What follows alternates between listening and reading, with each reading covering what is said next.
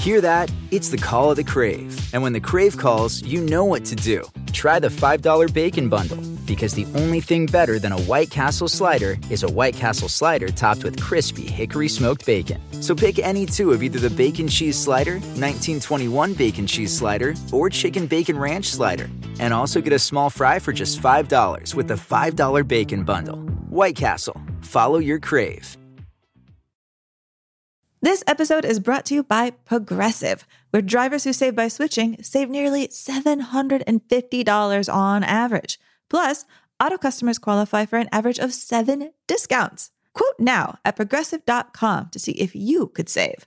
Progressive Casualty Insurance and Company and affiliates. National average 12 month savings of $744 by new customers surveyed who saved with Progressive between June 2022 and May 2023. Potential savings will vary. Discounts not available in all states and situations.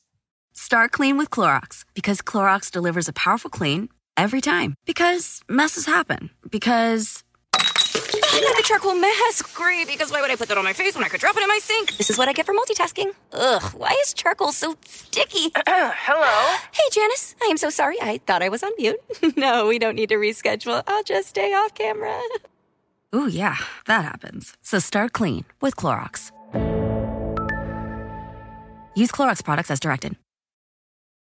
The year is 1970. Suicide may be painless, but watching this entire movie, a different story. The film, MASH.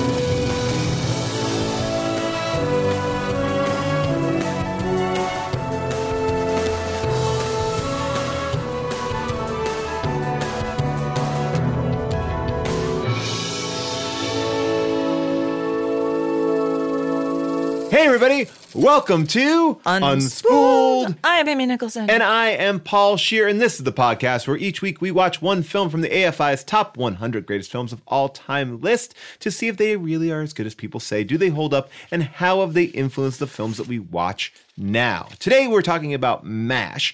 Uh, don't let the opening fool you. That was a kind of just uh, a quick uh, joke about MASH, but we're going to get into it in uh, much fuller detail in just a little bit. But we were going to go backwards now and um, hear what you guys thought about parasites. We have a bunch of comments to get to. Also, a reminder to you out there that we're going to be doing our next live show at the Alamo Drafthouse in Los Angeles. That is on March 23rd. You can go to alamo.com to get tickets. It's always a fun conversation. Amy, what are we going to be talking about that night at the Alamo? We're going to be talking about, in honor of the vernal equinox and in honor of the fact that the Alamo Drafthouse is doing a special month of programming inspired by the Overlook Film Festival, that Yes. horror film festival that we went to last year. Our first live show. We're going to combine the two and talk about vernal equinox horror or maybe pagan horror. We're going to talk about Midsommar and we are going to talk about Wicker Man. I love it. Also, by the way, the second season of my podcast miniseries Zoom is out this week as of today. Uh, what we're going to be doing over the next couple months is we're going to be talking about Zoom 2020, our effort to stop and slow down and look at the directors at this moment who I think are making film history. This is something we've been talking about a lot on the show. This idea that we are now in a moment, to me, that it feels a lot like the 60s, a lot like the 70s, where we're, we're rebelling against big, boring studio stuff with really fascinating new independent voices. So we are kicking off the new season of Zoom that opens now by talking about the film Emma, which is done by this fantastic music video director. Her name is Autumn de Wilde. And we're going into this history of Jane Austen herself as a really radical storytelling voice because I learned so much stuff in this episode that I did not know about how Jane Austen used books like Emma to bury in messages about politics, about slavery, about economic inequality that she laced in there that readers at the time might have noticed that we didn't know because she couldn't say them out loud because England was uh, pretty repressive at the time about what you could and could not say in terms of political content. So it's a really fascinating episode of Zoom. Check it out if you want to hear all about how Jane Austen used her romance novels to get across really cool political ideas and stick with us for the next four episodes. Uh, also, just a reminder that we have shirts, stickers, cell phone cases, laptop cases, hoodies, baby onesies, whatever you want. Go to teepublic.com slash stores slash unspooled to see our new Godfather shirt, our AFI as AF, our BDE shirt. We have some really good shirts here.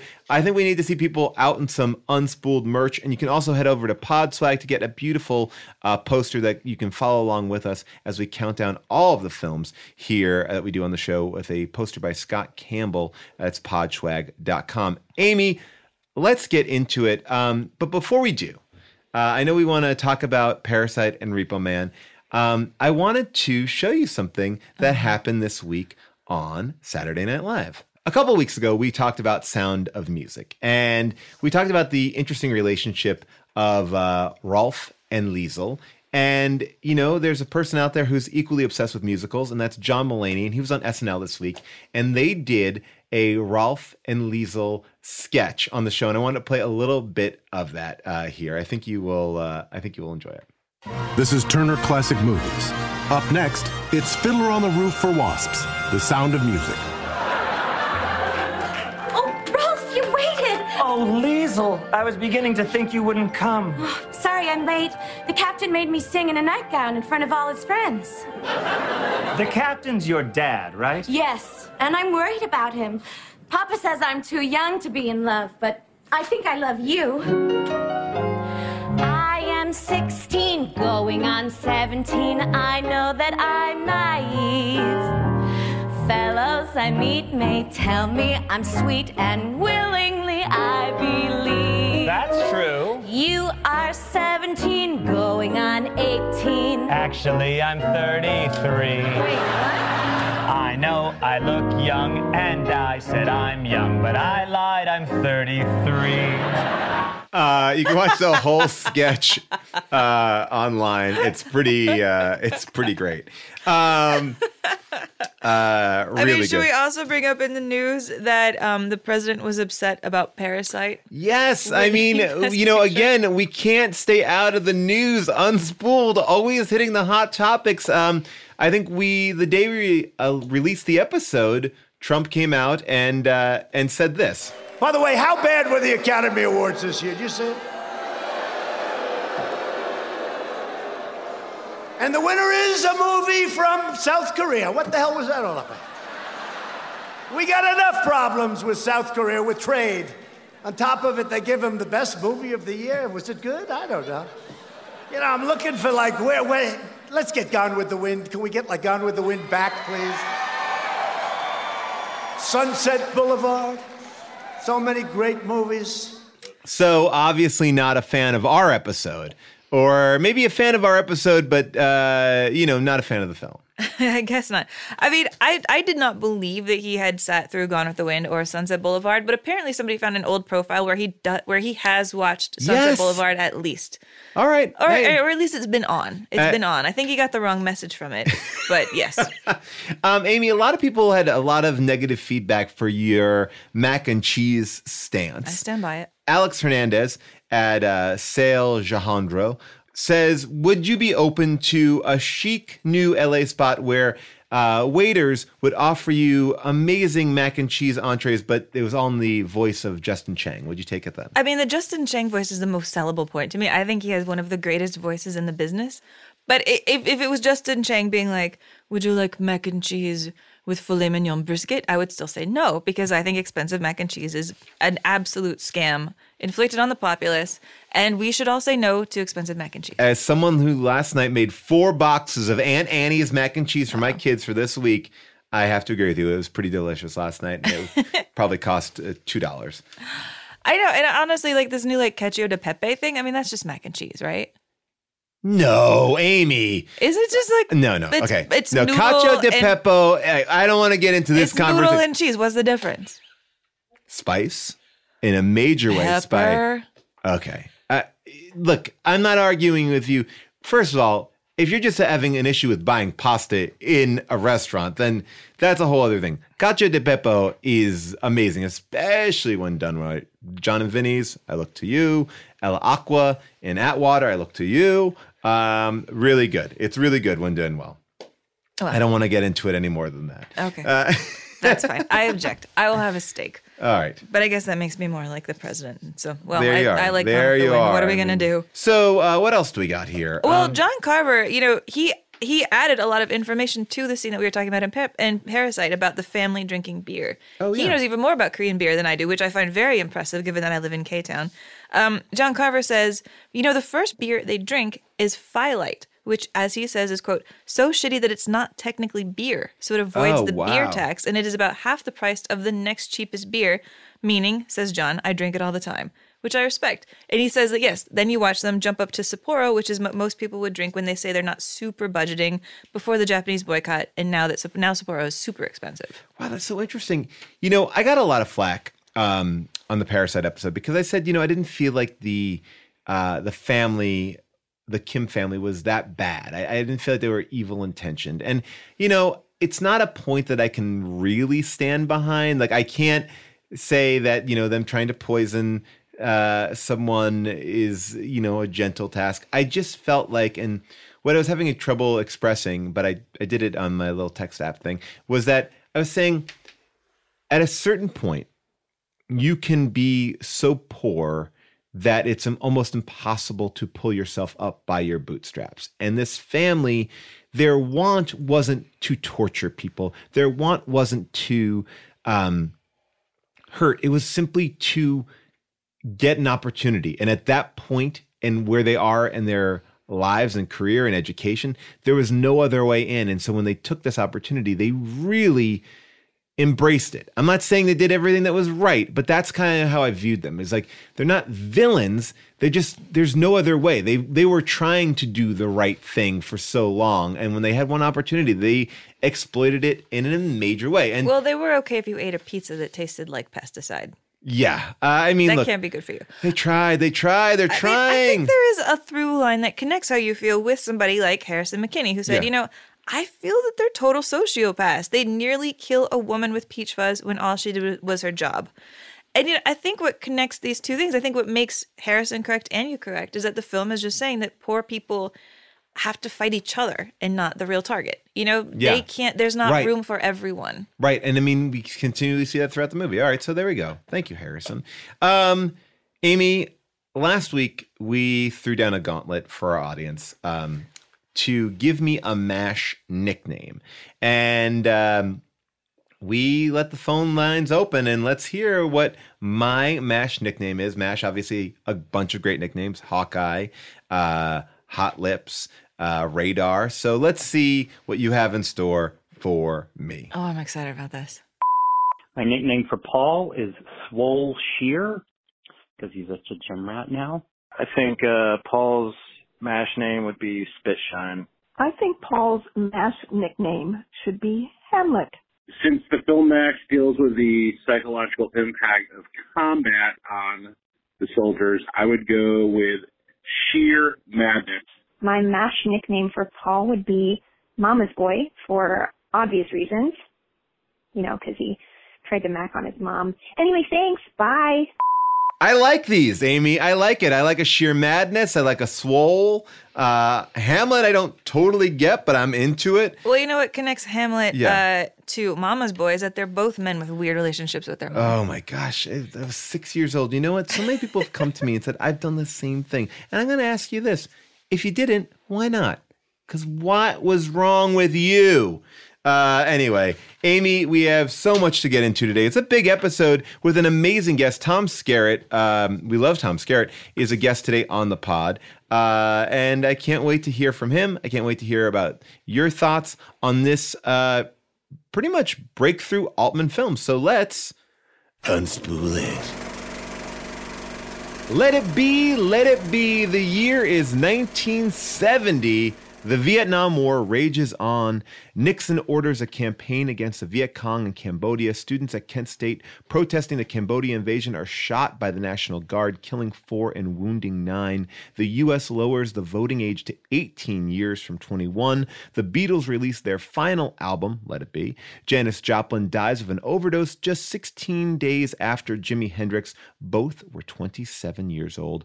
Audiences are watching Patton, Woodstock, Hello Dolly, and today's film, MASH. It comes in at 54 on the AFI's top 100 list, having moved up a bit since its 56th position on the AFI list in 1997.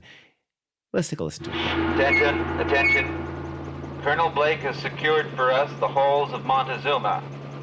So big, only the biggest of the screen can bring it to you all. Technicolors. Tell it to the Marines, those lovable lugs with wonderful mugs, so we now love more than ever.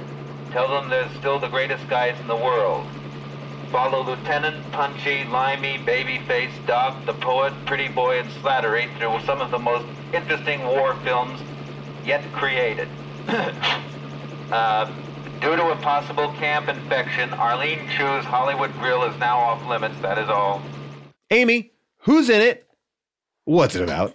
MASH. MASH stands for Mobile Army Surgical Unit, and it is about a group of army surgeons who are stationed in Korea during the Korean War. It is a period piece when this film comes out in 1970, but also not because it's trying to make everybody think about Vietnam. What you have here is our major big pop culture introduction to Robert Altman, who'd been making a couple films, and here he just finally lets it rip. He's like, You want people overlapping as we're talking about surgery? You want all sorts of nonsense happening? We get all of that. His characters that we have here are Donald Sutherland, Elliott Gould, Tom Skerritt, who's our special guest today, and Sally Kellerman as Major Margaret Hot Lips Houlihan.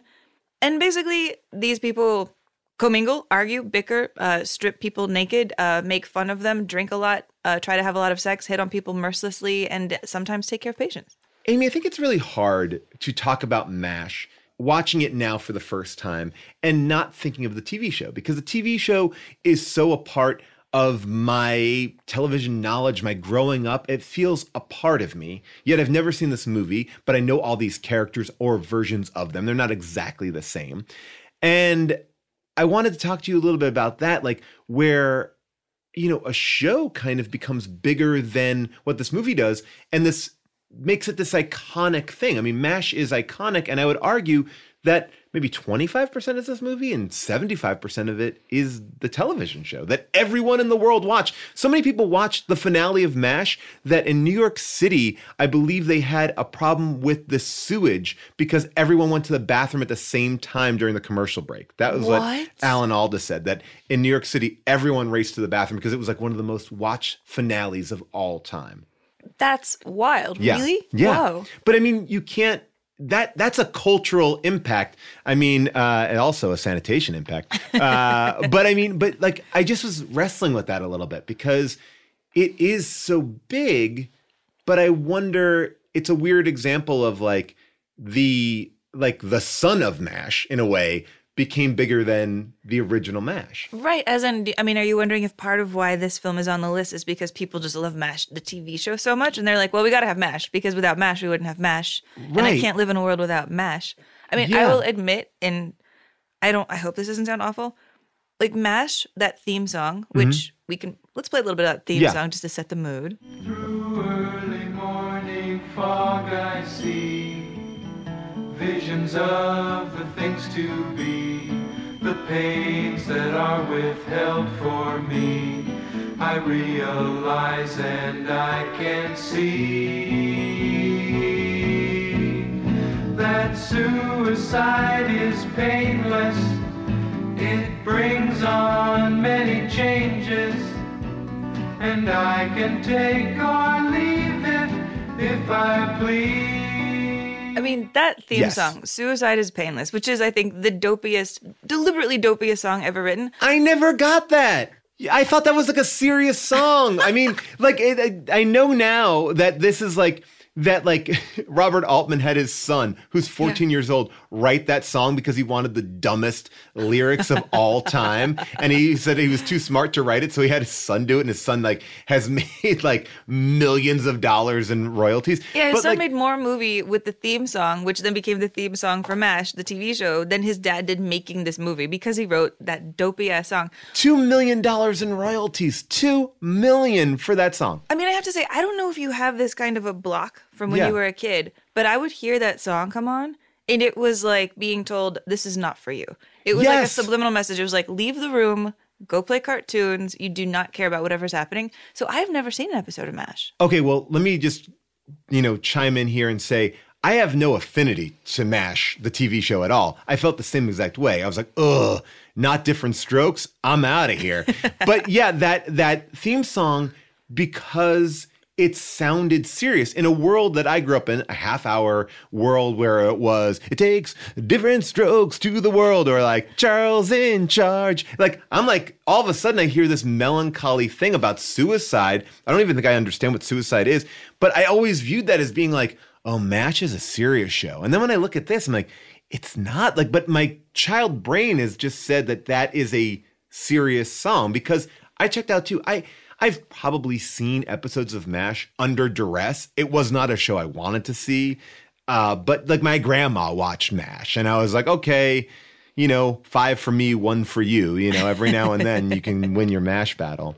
It's true. So I feel like you know, as we're starting to even talk about MASH, I have to deconstruct all of this MASHness in my head, none of Mhm. which is really accurate. Yeah. That MASH is a boring show about Vietnam because that's what I thought it was when I was a Me kid. I was too. just like, it's war, it's brown, it's Vietnam. Well, by the way, I mean, let's talk about that too. Like, Robert Altman was trying to make it about Vietnam. We're in the middle of the Vietnam War, and he is very um, clever to kind of omit many references here. So much so that the studio is like, you got to make this about Korea, not Vietnam. And so they put these like two little title cards up in the beginning to be like, Korea. But I mean, you know, but I think for most people, they saw this as you know as as basically a story about soldiers in Vietnam, and I think it was very clever in what he was doing, and probably in 1970. This is mind blowing because you're seeing something that's happening. It's of the now, kind of going back to Grapes of Wrath. Like we're capturing something in the moment, even though he wasn't really allowed to. I want to understand MASH and why MASH is on this list. Yeah. Because I don't. I don't either, and and I'm a Robert Altman fan. Yeah, Nashville. I love Nashville. Yes. We really stuck up for Nashville. I The think we love Nashville more than most people listening to this too. Yeah, I mean, even Prairie Home Companion, which is a movie that has flaws. There's something always really. I have the same thing when I hear Garrison Keillor's voice. Oh, I'm just really? like, oh no, you're not here. You don't need to hear this. It's just like white noise. It's like child repellent. I was brought to Garrison Keillor shows when I was a kid, so that's like a part of like almost a part of Christmas to me because he would come to New York City Town Hall and do Prairie Home Companion, and I would go and see it, and it would always put me to sleep, but it felt familiar. It was like going to you know. Uh, your sleepy grandpa's house. You know, it's sort of like I'll fall asleep on the couch, but we went and we had a nice time. I mean, how funny is it that this is Robert Altman, who made such an innovative film with Nashville, and yet we're associating him with all of this grandpa falling asleep your parents stuff. Well, I mean, we're associating. Uh, I am associating Garrison Keillor with that. I don't want to put words in my mouth. Yeah, I, I don't think that this is boring. But he selected it. yeah, well, but I think the premise. I mean, this is a whole different conversation, but the premise of Prairie Home Companion is really fascinating. It's like a national public radio and the inner workings of it, and it was kind of. A, I thought it was a fun way to capture that. I I would argue that film is way more exciting than an actual episode of Prairie Home Companion uh, that I've seen multiple times live. I mean, more times than I can count. Um, That's fair. And you know, I, I I should apologize to the spirit of my parents in that we spent my entire childhood with Prairie Home Companion on. So I think it's just like this knee jerk Yes, reaction. it's- I hear that being voice. forced to- yeah. yes, and I immediately think of my dad's really bad homemade pizza. Like it just it's all tangled together. I love it. But I mean, there is something about MASH as a child, Prairie Home Companion as a child, that feels like this is the adult entertainment. But this movie, MASH the movie, is not. Like, I mean, or let me put myself as somebody in the 1970s seeing this movie. This is counterculture. This is cool. And, you know, we were talking about how this comes out during the Vietnam War. One of the big digs that he got from the studio in the beginning when they started to see the dailies were like, your soldiers are way too messy and dirty. And he's like, that's how soldiers look. And going back to Grapes of Wrath, like your Hoovervilles look too extreme, you know, like like he's capturing something that is real. And I think this lays the groundwork for a lot of Vietnam pictures that follow it. You know, I think, but the sum total of its parts, and not to kind of reveal my hand before we get into it, I don't think necessarily add up. I mean, I think Robert Altman's always a collage of things, and everyone equips themselves really well. I love Elliott Gould. I love Donald Sutherland. I love Tom Skerritt. Like, I, I mean, everyone in this movie. I mean, it's an insane cast. I mean, Bud Cort's in here. You have so many. You have Robert Duvall. Oh, I right. I forgot about him. I mean, so many people got their start in this film. It's a beautifully cast film. There is something fun about it. it you just, I'm always waiting for it to like pick up. Like, oh, when am I gonna really get invested in it? Like it has like a it does have this like element of like what Stripes felt like to me, but it doesn't have that humor of Stripes, even though people go, Oh, it's so funny, it's so funny. I'm like, is it? I mean, like I've seen movies of this time and I'm able to laugh at it. I just I don't know. And people are like, oh, it's so violent, it's so bloody. I'm like, is it? I don't know what this movie is. And and I think it all stems from this song. I again, that's supposed to be like idiotic. I don't I didn't even get that. Am I am I dumb for not getting that that song is idiotic? You know what I think is so interesting about doing this episode now is this is a story about two Palme d'Or winners 50 years apart. Right. You know, we had Parasite just a couple weeks ago coming in, winning this, winning that palm, being this major film. And it's hard for me to put my head in the space of MASH coming in, winning the same award it can, and having that same like energy to it, that same like, whoa, what is this film? It's crazy. Right. And I really wish I do understand that. I, I'm I try to imagine being in that theater at the Palais and seeing this film that you know is about that you know is about news. You know Right. that. In fact, here I even found this like newsreel of people at Cannes talking about seeing it for the first time. The sun and sand of the French Riviera provide a perfect setting for the International Film Festival at Cannes. As usual, the juries had to decide the merits of films from many countries. Among the prize winners were Great Britain, Italy, Hungary, America, and France. Stars and celebrities arrived for the awards. The grand prize went to the American entered Fox film MASH.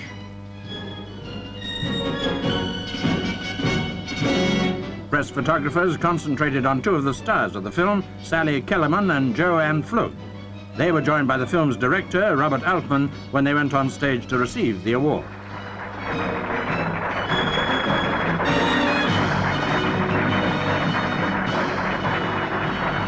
MASH stands for Mobile Army Surgical Hospital, and though the film set during the Korean War, it's been hailed as a comedy masterpiece. But there's plenty to look at off the screen as well, so let's take another look at the beach. And then the newsreel cuts to a bunch of girls in bikinis. And I was thinking, oh, that's it. Because when I hear that newsreel, it sounds like it's from an even further time ago. Yeah. You know, and I imagine like you live in this posh, pedigreed, classic Hollywood sounding time, even in your newsreels, even from the most exciting Right. film festival in the world. And then you sit down at the theater and you hear your very first taste of just Altman's overlapping dialogue. You hear this. Radar! Yes, sir. Once I guess get a I hold of better Major call Burns, Major Burns tell him and we're tell going to him have to to put hold another a couple of shift in and a surgeons over shift. from the day shift onto the night I'll shift. put in calling Get to General General Hammond down Hammond there and. Saul. Tell him we got to I hope he sends us those two new surgeons. We're sure going to need them. What was that, sir? I give everything to Radar. What? I, I agree with you. Like that is impressive, and we are talking about, you know, or, or putting in context. Like, so Nashville comes out five years later, and I think it's a perfection of the craft. I think there's other movies in between. You know, if it's McCabe and Mrs. Miller, or Brewster McCloud, or uh, you know, California Split. Like he's doing things. Like so, we are watching the first one, and, and I know that you've had opinions about rewarding the first film out of the gate. Like, you know, you know, when we talked about Jordan Peele, you were like, well, I want to see what he does. You know, I don't know if if Get Out should go on the list. Um, yeah, I want to see Jordan Peele's Nashville. Right. And and I hear that too. And I think maybe the deficit of this movie or what I'm feeling like incomplete with is like, oh, I've seen him up this, you know, and I and I like that this is a bold statement and it comes out and probably it, nothing can capture that feeling of being in the theater at that time, seeing this movie, and the connection that people from the 70s have to this movie because it feels like it is, oh my gosh, this guy is a soothsayer. You know, he's out there, he's he's seeing what we he's talking about what no one else is talking about. So I see all that. I think, but that for that reason, I'm also like, do we need two? Do we need to represent the beginning of it as well as you know maybe one of the highlights? One of the highlights because I don't even know if is Nashville his best film. I don't know. Maybe.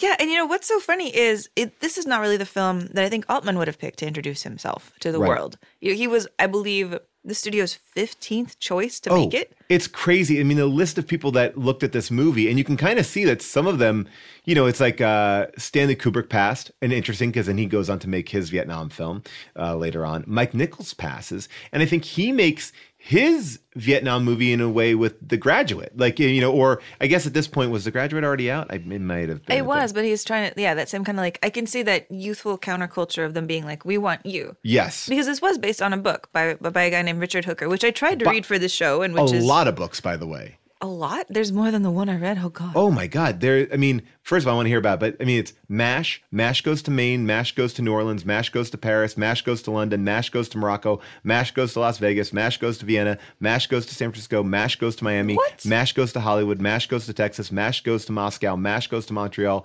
And Mash Mania. Uh, the original book was written and published in 1968. The last one was published in 1977. So there's like he wrote that many books Yes. in, in nine years. yeah, this is Richard Lee Hooker. Um, and it's, you know, all based on uh, this book called MASH, A Story of Three Doctors. And this is, you know, he wrote a whole series So he of just like rode around for like a decade, and they went to Vegas. I mean, look, I think they just had these little adventures. I mean, clearly they had, an adventure in this movie when they go to uh, when they go to Japan. Yeah, were there wars in all the places? I mean, there's like a there's like a war in Hollywood, and they came in to do surgery. I here? feel were they doing like nose jobs? I kind of feel like what what he's kind of showing is this idea of the brother. I mean, look, I'm guessing you read the book. You know, uh, this brotherhood of people who serve together. Maybe they get together and you know we're following their lives. I, I don't know. I mean, they're definitely a real traveling band. I mean, going to Montreal, Nashville. They seem like they're actually having great trips. This is like a, a dude's weekend.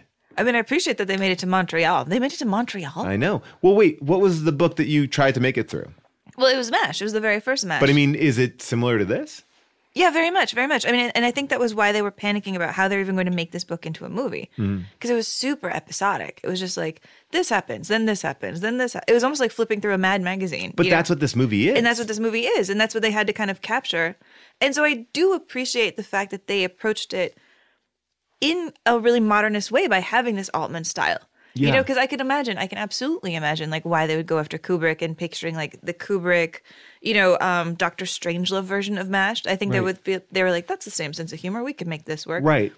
But to, you know, just to make it stranger and sloppier and crazier by hiring Altman. I mean, in many ways, it's a better TV show. It is a better sitcom uh, because it can be episodic. You know, I think what this movie, where this movie struggles to me, is in a narrative thrust. It just doesn't really, it it doesn't keep you engaged. And while what the little moments are fun and the performances are fun and the dialogue feels realized, it just kind of feels like you are flipping through a book, which I think works so much better in television. Yeah, I mean, the book makes a bigger deal about the fact that Radar has ESP. Oh, really? Yeah, because he can kind of predict everything that he, that um, Henry Blake is telling him before he says it. And yet, like, MASH is just this gigantic commercial hit when it comes out. It is Huge. huge. I mean, it's. It, I think it's even. And no one wanted to release this movie. I mean, people, the Fox executives were against this. I mean, they. This uh, is the same. I mean, this is the same dude. This is Richard Zanuck from Sound of Music. A couple years later, this is what he's doing, and he's like, "Oh God, what have I done?" You know, it's funny you say that because this is also one of the first films to be released on uh, VHS. We talked about how Sound of Music was a huge hit on VHS. So it was Sound of Music, Patton, and MASH. These are the three big hits. And I also have to assume that part of that popularity, that uh, that being in someone's home, makes this movie automatically on the list. I mean, it just sort of is like, no, no, this is what we associate as, you know, a you know, a quality film. I mean, that would make sense. And I think it's so funny to hear about how much Altman didn't want to do it. Like Mhm. his his um he thought that the whole book was just a series of what he called dirty jokes that appealed to the lowest common denominator. Okay. And he very much looked down on it. And one of the things that his wife had on her desk from this time period was the note where she that she found that was himself talking himself into making mash. Oh wow. That Altman just wrote on a piece of paper, "Oh fuck it, I'll do it." And she saved that forever. I love that. Start clean with Clorox because Clorox delivers a powerful clean every time. Because messes happen. Because. Hey, listen. Remember how you told me to toss those takeout containers before we left for vacation? And you were like, I'm serious. If that leaks over the counter, it'll be a slimy abomination by the time I get back. And I was like, yeah, yeah, yeah. Of course. Don't worry about it. I won't forget. well, Ooh, yeah, that happens. So start clean with Clorox. Use Clorox products as directed. Rinse after use if in contact with food surface. Life is a highway, and on it there will be many chicken sandwiches. But there's only one McCrispy. So go ahead and hit the turn signal if you know about this juicy gem of a detour. When you need mealtime inspiration, it's worth shopping Kroger, where you'll find over 30,000 mouthwatering choices that excite your inner foodie. And no matter what tasty choice you make, you'll enjoy our everyday low prices, plus extra ways to save, like digital coupons worth over $600 each week. You can also save up to $1 off per gallon at the pump with fuel points. More savings and more inspiring flavors make shopping Kroger worth it every time. Kroger, fresh for everyone. Fuel restrictions apply.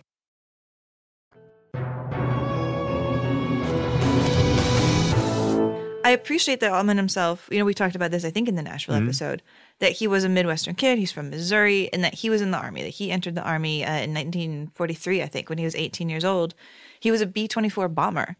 Yeah, it feels like MASH exists in this kind of liminal space that's like, I'm a little bit of Animal House, I'm a little bit of Porky's and Revenge of the Nerds. Well, I am the thing that is going to begat all of these. Like, I am the grand Gaia father Yes. of all of this comedy that would then dominate the late 70s and 80s. And I think that is what is hard to parse because what we have seen now is everybody maybe taking a page from Mash's book and elevating it. Like, and I think that maybe him coming in and going, I don't want to do this, and then overlapping the dialogue and pushing things and and you know and having violence and sex and and these characters that are they're kind of unlikable to a certain degree, but making the dialogue really improvised, taking the script and throwing it out. All these things start to lay a groundwork for the future of comedy, especially 70s comedy. You're right. It's like I think you can see MASH existing on this timeline between the Marx brothers, these people who come in, respect no. Mhm. authority, create their own rules, their own laws, upend the way that anywhere is supposed to work, from you know a governmental office to to a cruise ship to a military hospital in in Korea. And then it goes on and it links the Marx brothers, I think, to things like Revenge of the Nerds. I, I would say that you you kind of are hitting it on the head, which is like the Marx Brothers to National Lampoon, because National Lampoon is Belushi, it's Chevy Chase, it's this you know this energy, Harold Ramis, and all these all these kind of uh, 70s rebels, whatever SNL was, you know, when it first comes out in 1975, there's a counterculture in comedy there of people saying, we don't give a fuck. It's messy. It's dirty. I'm going to play Richard Nixon. I'm not going to look anything like him. Uh, you know, like this, this idea of, you know, getting out of the suited comedy, which was kind of the Nichols and May comedy, Right. and getting more into the t-shirt. Hey, bada bing, bada boom. yeah, there, but there's a there's a a more grungy sense of, and I, I think SNL is is the perfect uh, encapsulation of that. Like this, fuck you to everything else. They're not ready for primetime players, and I I believe that this movie probably influences all of them because like, oh, it's cool, it's different. It feel. I mean, if you look at the cast of this, that's the main guest stars on SNL in the first season to a certain extent. You know, you're right. Okay. Yeah, this is all clicking because we live in a post MASH world, clearly. Yeah. And I've never totally understood that slight pre MASH world, you know, like the Bob Hope type of comedy, because I've grown up in a post MASH world. So I But, guess this yeah. came in and it was like, we're done with the Bob Hope stuff now. But it's Bob Hope, Nichols and May. It's it's the I'm gonna put on a suit and tell jokes. It's George Carlin before George Carlin becomes George Carlin. It's like George Carlin in that suit on, you know, whatever variety show he's on. It's it's you know, we're we're leaving Flip Wilson and we're going into more dangerous comedy. And I think dirty comedy. Again talking about this idea that this you know the studio thought they were too dirty. It's like we're showing people for who they are. Like look at the way that these guys look. Like they don't even look like movie stars. As a matter of fact you know he didn't want to cast uh, Sally Kellerman because she he thought that she was too attractive. He just wanted unattractive actors and actresses which is kind of a cool thing. I mean and you go to things like I always look at this and go like you could never make Taxi today or or even to a certain extent Cheers. It's like it, ensemble comedy on network television was a little bit more grimy. And you know, thanks to Friends, then we all of a sudden cast really attractive people in a lot of our comedies and you know, and that was more of a a goal. I- You know, and I think we can go back and forth eh, talk about comedy on cable is different, but network comedy like this kind of pushes forward this. I mean, Taxi is this, you know, I mean, for all intents and purposes. That's true. And I mean, I think a lot of what Altman did that was important here is he said to the studio, like, I don't want to hire your usual list of people. He Mhm. went to like what, San Francisco? He was like trolling around the San Francisco theater Love it. scene. Right. He was like, who am I going to pull from this weird network of people who do Shakespeare as well? And say, come Right. to me, make this movie. Let's all have this movie debut. And he was just as interested in the supporting people that he had floating around in the back, you know, kind of mingling, bumping in, uh, interacting with each other, having conversations in the back of the scene that you don't know what they're doing, but he's watching them just as much as he's Oh. paying any attention to to what, you know, And- Donald Sutherland is doing. And much to the dismay of Elliott Gould and Donald Sutherland, because they went to the studio and they complained that Altman was filming too much of the secondary characters. They requested that he get fired from the film. The studio refused. And after the film, you know, was completed and received its accolades, only Elliott Gould confessed, like, hey, you know, I tried to get you fired from this. And as a result, uh, you know, Robert Altman used him again and again, but never used Sutherland because Sutherland didn't come clean on it. I love that. Uh, like, but I mean, it's like, but you know, this idea that like, they, I would be confused too. I mean, Tom's, you know, we were talking to Tom Skerritt in a little bit, but you know, he's saying, you know, he's been on record saying that 80% of the dialogue is improvised. Like what, at this point in the 70s, that must have been very unnerving to actors to be like, what are we shooting? And, and I, I know that when I've worked with actors who don't normally improvise, there is a fear of like, what can I say? What can I do? And there's a tension on set. And if you don't kind of roll with it, you can kind of fall out of it. Yeah, I mean, apparently, like I've really enjoyed going back and reading about all the fights that they had on set because Yeah. Elliott Gould, especially, has laid a lot of the mea culpa on himself. Like he's called himself elitist, he called himself arrogant. Mm-hmm.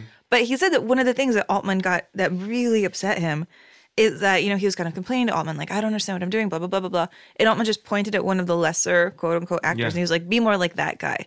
And it just offended Gould so much. And, you know, Altman, his whole response was like, this is not a movie with movie stars. You know, like, Right. we're all doing But this by together. the way, you know, and Elliott Gould's not really a movie star, but Elliott Gould, you can see, probably is coming off of a very uh, Hollywood moment because he does Bob, Carol, Ted and Alice, right? And he's nominated for an Academy Award and a uh, BAFTA and a Laurel Award and Film Critic Award. So like he's coming out of it as like, oh, now I'm hot shit, and then he gets dumped. I mean, literally dumped into this movie. And now he's like, no, no, no, you're you're equal to the 15 people here whose movies it's the first time that they're on screen, which is kind of, I, I, I could see that being unnerving, you know? Yeah, I mean, apparently one of the things he yelled at him is, "You tell me what it is you fucking want because I am a craftsman." Wow.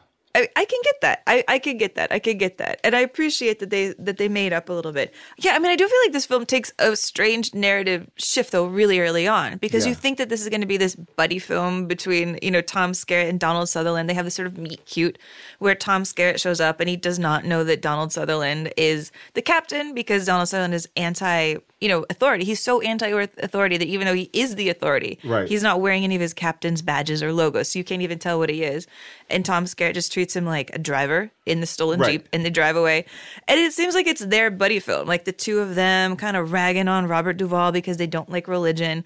And then all of a sudden, Elliott Gould comes in, and it's like, oh no no no no, I am like the new best friend now, and it makes me so sad for Tom Skerritt. You know, that's in that moment in the beginning, you're kind of thrown into this world. You don't know what's going on. And I am really interested there. I don't, I don't, I'm trying to play catch up with the movie, which I kind of like.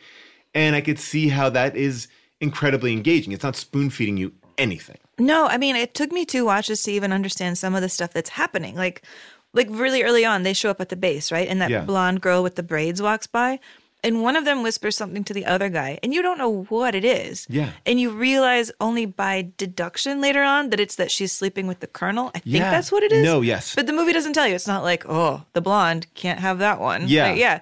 It just it like goes goes on and goes on and goes on and goes on. Well, I think again, you know, what I like about this movie is that I don't mind spending time with these people, right? And and I it's sort of like you're sitting around the table of people telling stories about their own inside jokes and personal relationships and you may not catch everything, but you can get that they have this amazing camaraderie.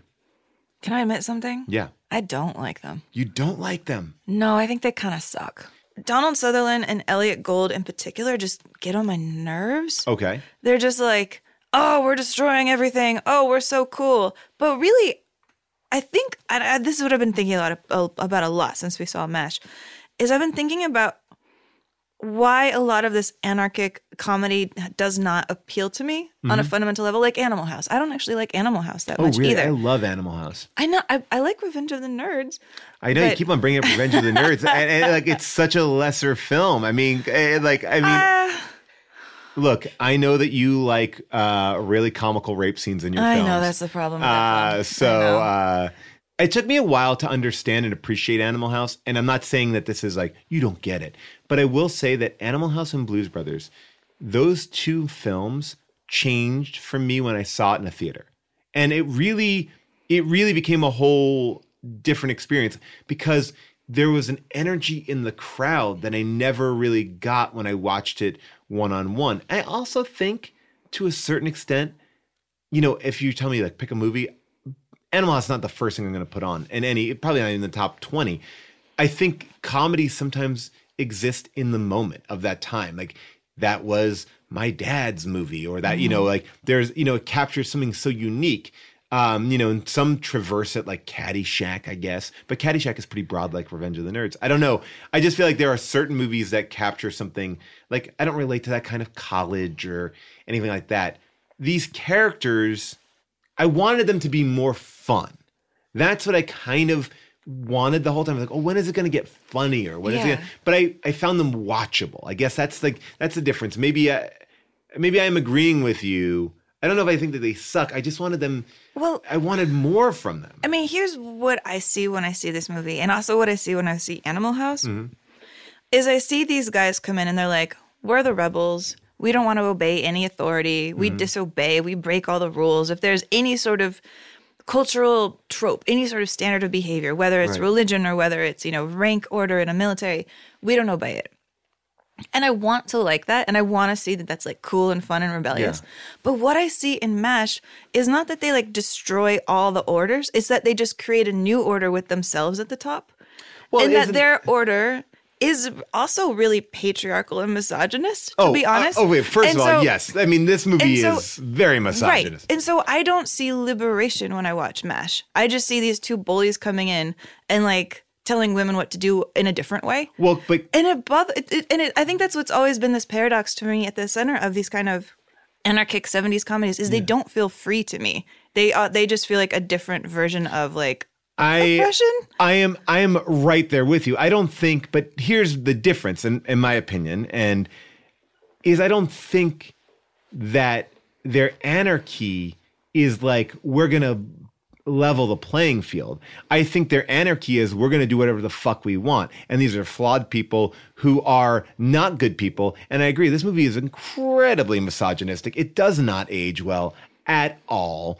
You know, whenever anyone wants to like break down the system, you know, or like, let's tear it up, they're inevitably tearing it up and then building it up with themselves in Yeah. a in a power position. I mean, it just sort of like, I don't want to do that system. I want to do this system. And and these guys are not like they don't have any point of view. There's no point of view to them. It's just sort of like I don't want to follow these rules, so I'm going to do it my way. It wasn't like I I need to perform surgery this way or our hospital's not being run this way. It's it's all to be like I want my bunk like this. I want to have this like this. It's it's you know, it's so it's so uh narcissistic. It is, and it you know they you're right. They make themselves into gods. I mean, there's scenes where what like I think it's Hawkeye is he gets a tiny promotion. He's walking through, and all the girls are singing about how wonderful Hawkeye is and how Yeah. he just deserves to get laid now. And then he points at Hot Lips and he's like, "You, I want to see you naked," and she's not impressed. And like he does turn himself into this kind of fiefdom ruler Yeah. that I don't find fun. Like I don't like him. I- and, but, and- yeah. and to me, all I see when I watch MASH is I see like I don't see any freedom for anybody who's a woman. I see like if you don't sleep with them and be a cool girl, then they're going to ruin your life. And Oh, it makes yeah. me really sad. So I can't watch this movie and be like, yeah, get the squares. It just bums me out. I don't. Yeah, I- I guess I never even saw them as getting the squares. I just saw them as dicks, like Yeah. dicks that are running. You know, and and there's something more lovable about the dicks in uh, an Animal House. I think they're more anarchy versus uh like new order but at the head of that organization you know is tim matheson Mm-hmm. who is an ultimate dick i mean it, like it seems like all these movies in the 70s about these comedies are all about how to get laid right and Yeah. and then they also have terrible stereotypes uh whether it comes to race uh and you know and and there you know and it's it's just a weird it's a weird time capsule of where we are. And I'm not saying like cancel this movie. It's not woke. It just sort of is like I don't see how this movie is appealing to women in the 70s because it's not even it's not empowering there at all. It's it's kind of oddly abusive at points. Yeah, I mean, I think that's why I do like Revenge of the Nerds, is because the Omega Mus in that movie, the female sorority of Yeah. nerds, are awesome. Okay. And it just make I like them. I think they're Right. all really cool and weird, and they have strange dresses, and they play the violin, Okay. and they also get to have some fun. And there is still the retrograde, like, saying, yeah. like. Let's look at the hot girls naked and spy on them, which is a thousand percent just a thing that if, I feel like they lifted from MASH. But there are at least Omega Mus, and maybe I'm just settling. Porky's too. I mean, Porky's is another like Right? eye in the peel hole. It's all just like let's stare at, at chicks naked. I have to say, like again, I don't want to be like putting now culture on a movie and making it make amends for 2020. But I have to say, I did feel like a little bit like uh not embarrassed, but just like, ooh, I don't know if I like this whole idea. Like, you know, they're trying to see, you know, uh what Sally Kellerman's pubic hair looks like, essentially. Like They're that's trying to see if she's a natural blonde, which as a natural blonde, it's not that hard. Like you can really just look at somebody's face. I mean, and they set up an elaborate, elaborate situation and like basically create theater seating to watch her, you know, get naked. And there was something like really, I don't know why it felt, uh, it just felt like she wasn't part of the gang. And so to do that to her, it just felt very, I- I mean, I don't know, maybe I'm, I, No, let's I- listen to the scene and then yeah. let's keep talking about it because I think we really have to talk about it. yeah. You shut up, you twerp!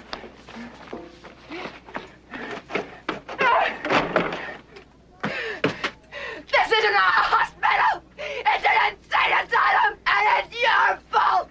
Because you don't do anything to discourage them! What do you want me to do? Uh, put them under arrest! See what a court martial thinks of their drunken hooliganism! At first they called me a hot lip, and you let them get away with it! And then you let them get away with everything! And if you don't turn them over to the MP this minute, I, I'm gonna resign my commission! God damn it, Hot Lips, resign your goddamn commission. My commission! My commission! My commission! A little more wine, my dear? Yes, please. I mean, so to break it all down, you know, like Hot Lips has shown up in this town, you know, to work here. She's very happy and Yeah. smiley. She's like, you see her smiling. You know, she's introduced with her legs, but she's also just like happy to be there, happy to help, happy Yeah. to thing. And her big sin, her big sin Yeah. is that she doesn't want to have sex with, you know, Trapper or Hawkeye, and that she l- likes the religious guy. She thinks she's like, he's a fine doctor. They're very isolated from everybody. And so they have this affair and um and i can see why they have an affair and i feel like the film is you know saying like well it's hypocritical for them to say like you know to have all these moral codes and then have this affair with each other so they deserve to be exposed because of the hypocrisy of it fine but really her big sin is just that she likes this one dude and she doesn't like these guys and so because yeah, man. So she got to better get Right? served up. And so what really breaks my heart is, you know, in that scene, they all sit down in the, in the theater seating, like you're talking about, to reveal her as she's taking a shower. And she's, of course, absolutely upset, you know, and screaming and hysterical. I don't, I hate even using the word hysterical, but, you know, That's so, hysterical. Yeah. So she runs, you know, into the, into um, the colonel's office and he's in bed with a blonde. And, you know, I feel like the defense of this has been that Altman is saying, well, that's just how the military was. It was really misogynistic. I wanted to show how misogynistic it was by having the scene in here. So she basically is everything she's saying is actually really true. She's saying, like, by letting them call me hot lips and not stopping it, you have helped create this escalation of behavior. Right. You know, I just wanted to be here and do my job. And then she's like, Do you need me just am I quitting my job now? You know, like Yeah. and he's like, Yes, quit your job. And so she loses her job because of these dudes being assholes. Or she's threatened with losing her job. Nobody cares if she loses her job. I mean, what, what bothers me about the whole thing is like, is really that there's the blonde girl in the bed with him. Because I feel like the Right. movie is not setting up, here's a girl really upset against a man who doesn't care that she's going to lose her job, you know, and is like, Yeah. fine, lose your job, you're being the problem. It's that she's contrasted to this blonde girl in the bed who's just like going along with it, having sex with the colonel, keeping her mouth shut, looking at this girl who's upset like she's the problem. Yeah. You, she, this girl's just siding against her. Yeah. And that her reward is she gets wine poured for her and everything's fine and she never gets stripped naked in public. And that there's something about that betrayal there that just breaks my heart and I can't take it. there are so many points in this movie that I feel the same way about. Like I'm just like it doesn't just sit well with me and I understand like this movie is so slapstick and then when you're saying well but I'm trying to show the realism of what the military is like it creates a dynamic that I think lessens some things and makes them feel more comical. So it's like you take the weight off and then you show that, like, because that moment, I think, plays as a slapstick moment. Or I don't think that that's like showing the misogyny. I think that that's, I don't think there's any comment on the misogyny here. I think that that's like, we're playing a slapstick moment. We're gonna we ranked up the whole thing. We're gonna see her naked in the shower, and she's so crazy. And I think her performance there is actually directed to be a lot uh, to be a little bit over the top. I don't think that that you know. Um, and I understand that she's freaked out, but I also feel like it plays into what you're saying. It makes her like hysterical. I Right. And they're having her do things like slap away a girl who was offering her a towel. But Yes. also this girl was watching her naked. Like she's allowed to be mad. Yeah, But they, they have the her do these little actions that make her the problem. Yes. You know, she didn't want to see that guy's picture of his kid as she was walking in the shower. So she deserves all of this that's coming. But that's like kind of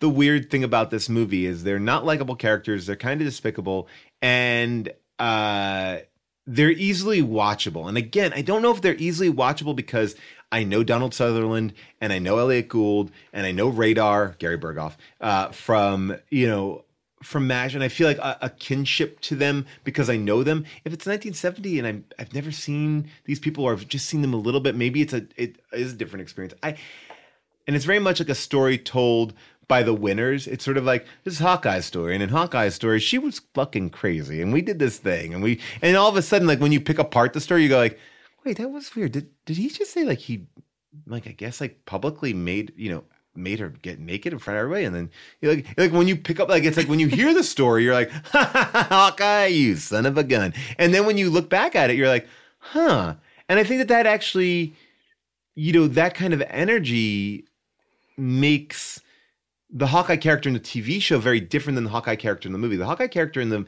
in the movie, he is depressed, and you know, Alan Alda is a lot more lively. I, I think that this character is like an alcoholic and he's a womanizer and and just kind of an sob. And there's something about it like.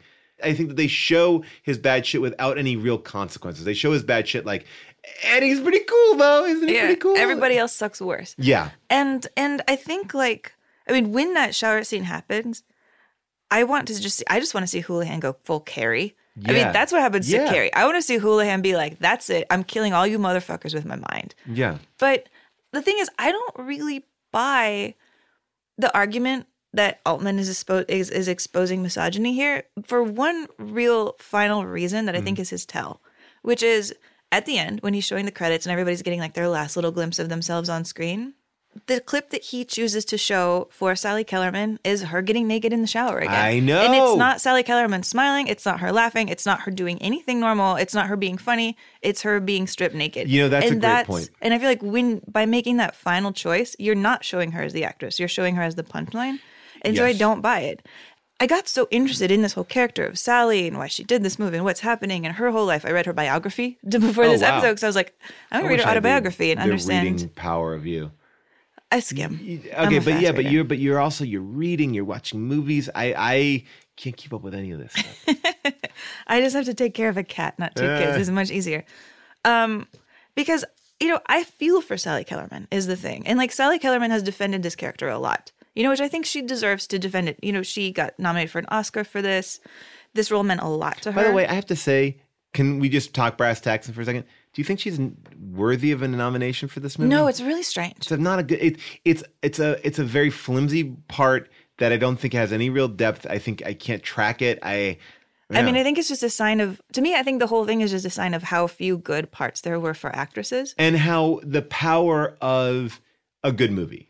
Right. Right. Like, you know, sometimes the power of a good movie, like everyone gets nominated, ex- with the exception of like Parasite. Uh, you know, uh, but it's like sometimes you can kind of like scoop up a bunch of nominations. And because she's really the only woman in the film of note, of course you have to give it to her, you know? Exactly. And I feel like for Sally Kellerman, for her point of view, you know, what she talks about a lot is she always felt really uncomfortable. She always felt really self conscious trying to be an actress in Hollywood. Mm-hmm. She's five foot ten and a half. She says she was really chubby as a kid. And so she never felt attractive or fun. And then when she starts trying to be an actress here, you know, she's older by the time she gets this part. Yeah. She hasn't had a lot of luck. And everything she's getting offered is like, bimbo girlfriend, bimbo girlfriend, bimbo girlfriend. So to be offered a part where she at least got to scream, you know, where she at least got to contribute to the plot in some real way besides Yeah. being a girlfriend, I think it meant a lot to her. And I think Altman, you know, that was that shower scene we just heard, her screaming was supposed to be her last scene. She was supposed to scream. He was supposed to be like, fine, you're fired. And then she's supposed to go on and leave the film. But Altman really liked her performance so much that he was like, let's keep you in the film, which is how you get that third act where she's suddenly now just like, A cheerleader? Yeah, where they just I don't completely change her character, and it bu- and that bums me out too. Like I I like that he respected Sally enough that he wanted to keep her around. Yes. But then you turn the Hot Lips character. I hate that even calling her Hot Lips because she doesn't like that name. Right. But that the way she winds up fitting in with the group is just mm. by having sex with Duke. And then she's like, kind of like, they're like, well, you're fine, but now you're just a dumb cheerleader. And so she's watching the football game and she's cheering and they're just making fun of her. And she can't win then either. She tries to get along and they're like, well, you still suck. But she, she, she gives up everything that she kind of was at the beginning of the movie. You know, I'm smart. I know what I'm doing. I'm here to help. I have like Right. a, you know, I'm, I'm responsible and I believe in the military to be like, I'm this bimbo. And they're still like, ah, screw you. Well, as we're talking about Sally, I want to talk about another character in the film that also I think gets the same kind of treatment, which is this uh, you know, this character you know who's called Spear Chucker, right? It's it's sort of like you know I've heard Altman go, well, I you know it's because you know uh, you know the book was racist and we're not you know we're not racist, we wanted to change it, and like the explanation is like, well, I was called Spear Chucker. He says it so politely, like because I threw the javelin in, in college. I'm like, wait, what is going on here? Like it just, it, it really that unnerved me too. It's sort of like you're dealing with these very heavy things, misogyny and racism, but then you're kind of like, uh, like sanding the edges down on them. And I think for Right, they're offering a solution that is a bullshit solution. Yes, Just yes. play along. It's fine. Tell everybody it's fine. Yes, and it and that kind of like really, those are the moments that are kind of bumming me out. And I think that both performances oddly become these weird stereotypes. I think uh, the Spear Chucker character is more aware, like he's you know, but yet like the other team when they see him, they go, oh, you know, it's like it's weird when you have so many white faces in a movie or so many male faces in a movie, and then you drop in these two, and then you kind of really spin them in ways that are very base, I think. Yeah, and even this character of of Ho-Jon, you know, Mm-hmm. the kind of Korean butler, martini Yeah. trainer, learning English, being kind of torn between these two parental figures. One of them wants to teach him about Playboy magazine, the other one wants to teach him about the Bible. You and know, by the way, he was a big part of the novel, right, Ho-Jon? He was, and he dies in the novel. He dies in the novel when he they make it clear that like he gets enlisted into the war, which you have that scene here where they're trying to see if Yeah. they can keep him out and they can't. But then he comes back to the MASH unit as a casualty in Yeah. the book, which is kind of an interesting. That's actually at least a story. Like, but you take it away. I mean, you make him like this odd butler character, and it's and eh, it's a little. It's all this stuff. It's like these are the three characters that are not white men, and they're all pretty stereotypical and and there's really no dynamic point of view shown and what you're saying to me is like well we wanted to show this well you're showing it but then what do you are you commenting on it? I don't know if you're commenting on it you're just doing it. And i that's a tricky place to be. Like just showing the thing without commenting on it then you're then what's the difference? Yeah, and I, it makes me really curious. I mean, it is fascinating to talk about this film after we did Parasite because you know basically Bong Joon Ho grew up in the aftermath of this mash. You know, like growing up in the aftermath of having this occupation. Here, watching a lot of the American movies as a way of teaching himself about Yeah. American movies, and and having this strange dynamic that you see here in this film. You know, between like the American soldier sort of coming in and trying to boss around and tell people what to believe in in his own Right. country, and I I do find that strange, and it's.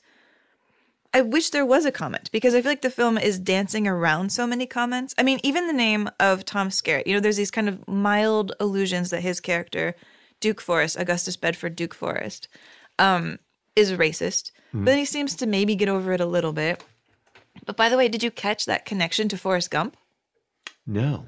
Okay, Tom Skerritt's character, Augustus Bedford Duke Forrest, is named after the same KKK guy that Forrest Gump is in Forrest Gump. Oh, that's hilarious. I Right? really that. Yeah. I feel like honestly, in the novel Forrest Gump seems a lot like MASH. It's very Oh, you're right. episodic. Yeah. It's very like, how do we make this into a movie? Let's just go for it. Let's just go for broke. And you know, yeah, and in neither one am I sure that I know at all what they're doing by naming their character Forrest. I mean, that was happening with the Sally Field character when he was like, she named me after this guy just to remind me that sometimes people do dumb things. You're like, okay, I guess that's a comment on the Uh, KKK. Yeah, there we go. Nailed it. There we go. And here you just have Tom Skerritt, you know, making fun of Yankees. But but but what is it all for? I don't know because the third act culminates in a football game. Yeah. Which kind of dilutes everything because it's sort of like, by the way, interesting side note this movie takes place obviously in the Korean War during wartime. And the only time you ever hear a gun in the entire film is the referee's gun in the football scene. Oh no way. Which is interesting. I heard Um, that if you listen to that scene closely, you can also hear somebody say the word fuck, which might have been the first, first time. I couldn't hear it, but did you hear it? Yes, uh, it's the first time that that was ever used in dialogue in a feature film. So 1970. There you go. Mark it down, people. Save it for your trivia nights. Can I just say though, I mean, when I heard this football song, the one that they play in, in the film,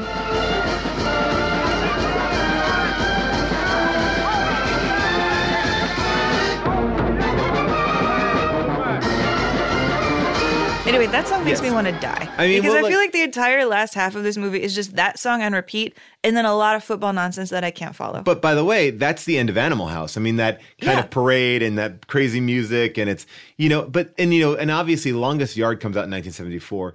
Uh, you know, but it culminating in a football game is sort of like, well, what's the comment there?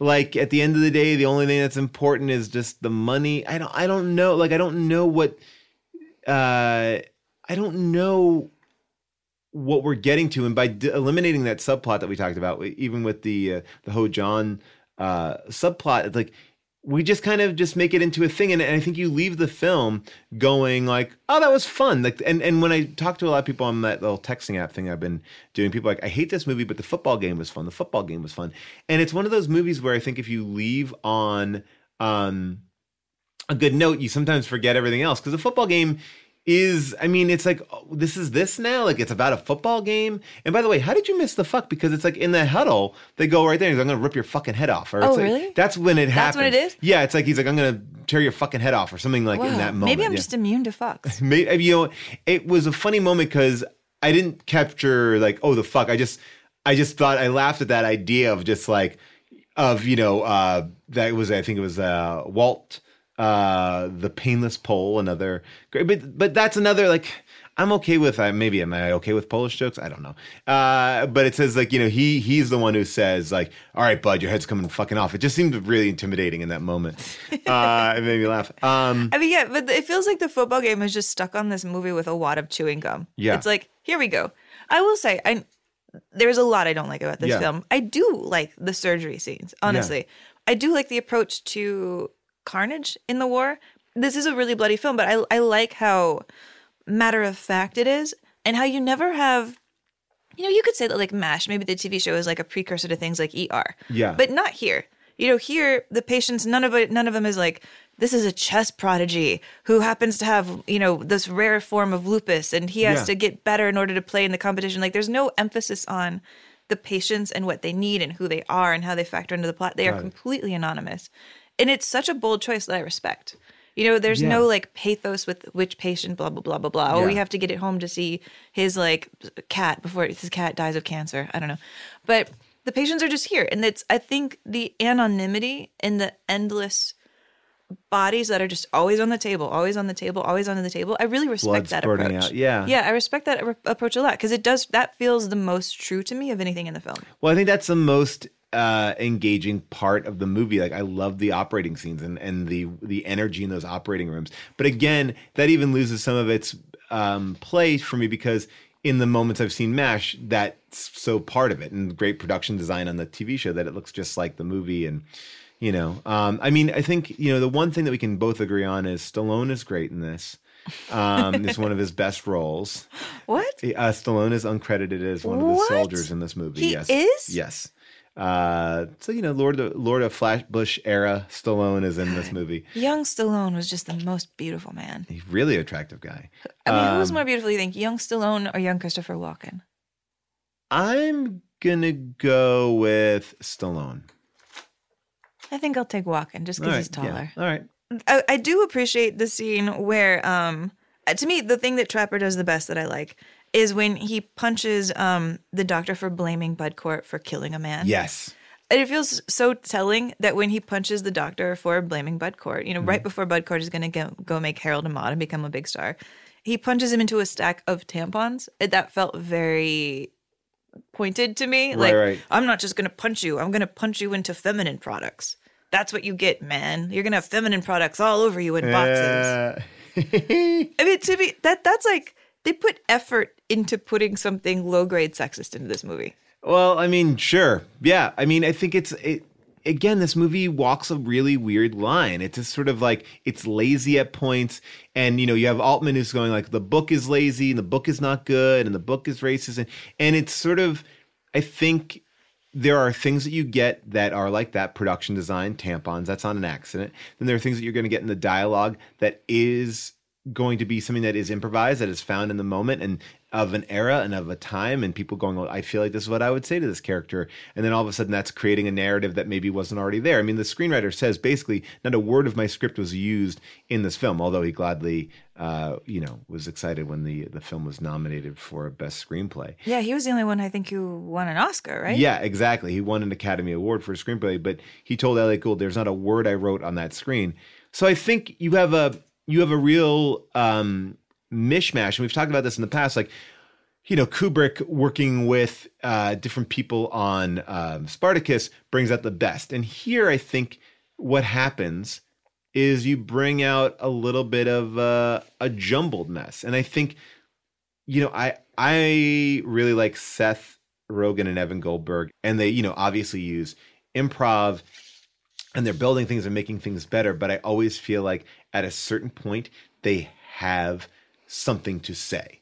Right? They craft it to make a point, whether that's sausage party or neighbors. There is uh, there is a um, there's a point of view that they're trying to do. Interview all these movies um, and I feel like this movie just kind of lacks that. It's like it let all the improv, it let everything be so sloppy that didn't kind of shore it up. And I think in 1970, it was so exciting to be sloppy. It was so exciting to see it all, it all like this that now we're a little bit more discerning and it doesn't necessarily pay off. And I can have these characters, I can have this misogyny, but like, let me understand as a filmmaker what you're trying to do here. And I think it was a little bit not even too clever. I don't think it's too clever. I just think it's a little it's a little sloppier than it should have been.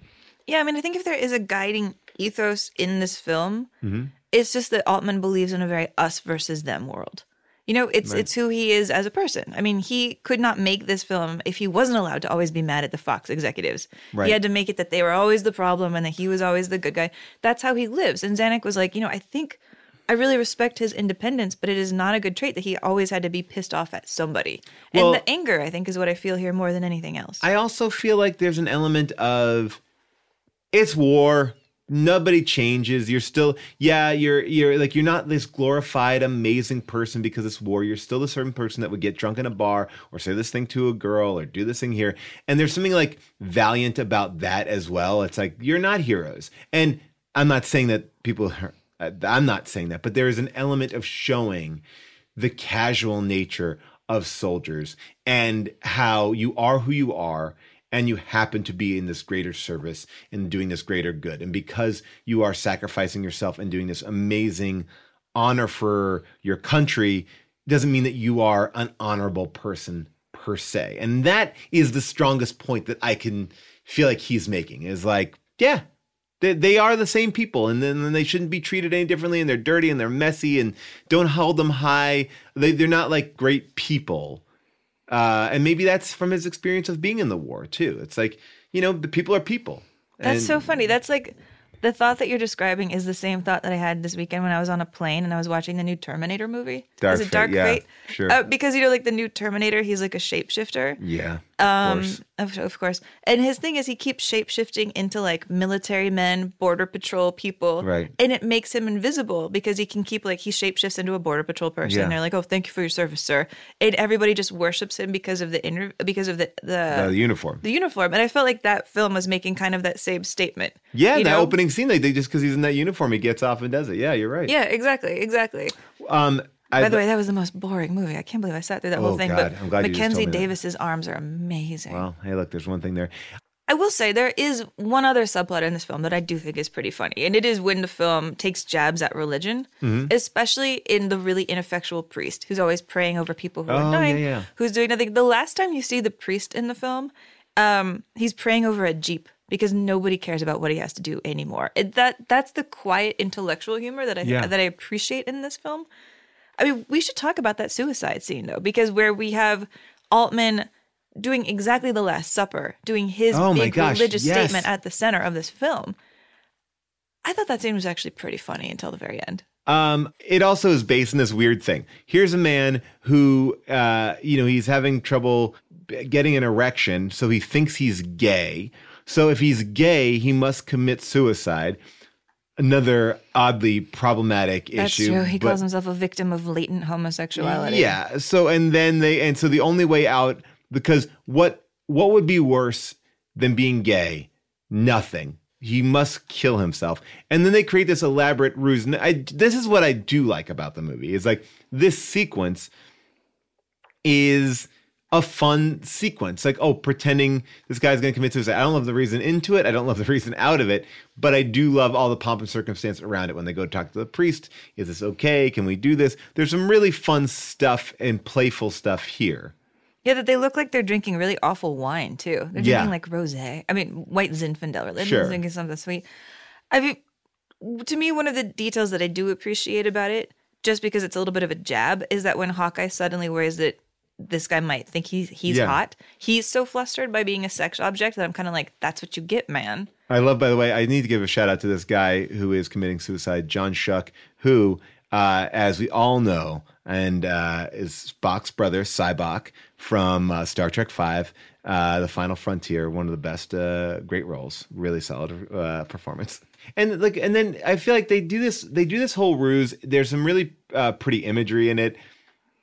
And then it just basically like, all right, now go in there and have sex with him, and he'll be back. And the sheet rises up to the top, and it's like, it just felt like a very wah wah kind of a moment. And then he comes back the next day as if nothing happened. Uh, and it seems to me like what I thought I missed from that was razzing him that he was trying to kill himself. Like they don't give him any grief. It's sort of like, oh yeah, you're back, and it's. I was like, oh, but that doesn't seem in in play with everything else. I don't know.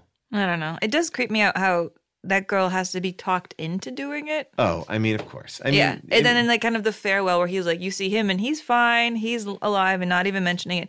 You see her and she's leaving the camp. Now it's very Yes, convenient. Like yeah. you did it, now you're gone. Yeah, you basically like no, she's not only leaving the camp, she's going home, she's discharged and so happy. Like I Mhm. got fucked. So oh my gosh, what a blessing it was for me to fuck this guy because now I leave ha- it's not that I'm being discharged, it's that I got so I went to the bone zone with uh, Sybok. right. Um, and that like the way he kind of like frames everybody the morning after. Yeah. he really is like he gets Hawkeye kind of the hero shot. Congrats, Hawkeye! You arranged this thing where like this girl had sex with him. Do you think that that whole section where they go to Japan is just to give them a really heroic moment with the kid? I mean, it's like, it, like that section in Japan is like, I mean, it's very much like the books we are talking about. Like Mash goes to Madrid, but um, you know, it's this like odd little moment. It's this like odd moment where they're, you know, they're there at golf clubs. They're not taking, they of course take nothing seriously, but then the child, and then they take it seriously. Is that like just maybe in there to kind of just bolster up, like they are good guys. They actually do care. I guess so. I mean, they do that Godfather 2 thing of like blackmailing um blackmailing the guy by taking pictures of him with a prostitute. Yeah. Yeah, they saved a kid. I mean, it just felt like That- let's that's- watch them march around in shorts and have everybody tell them they're right. I know. Yeah, that blackmailing that guy was yeah, that made me um I enj- again, I enjoyed that moment for a certain degree because I felt like there I thought the actor played that really well, like just the panic look on his face. Um, but yeah, but oh boy. It's true. And then, you know, it bums me out that they get back from Japan and the general has been like, I have heard the complaints of Houlihan that there are things happening.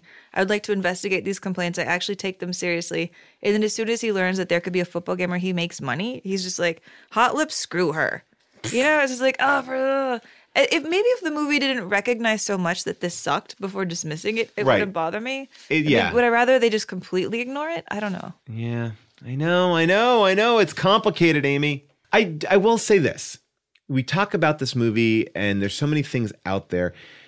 I do feel like the benefit of this is it is laying the groundwork for so much of 70s entertainment of of counterculture of the way that we see uh heavy situations like you talk about ER, we talk about Longest Yard, we talk about Animal House, we talk about Revenge of the Nerds. When you take all those movies, like those are very different films.